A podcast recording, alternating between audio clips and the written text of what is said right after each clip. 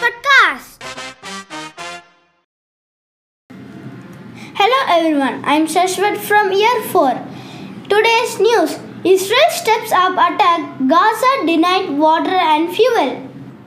Twin cyclone Tej and Hamoon in the Arabian Sea and the Bay of Bengal are losing strength.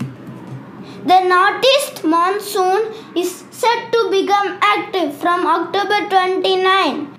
After a successful test on October 21, ISRO has lined up more test missions for the Gaganyaan program.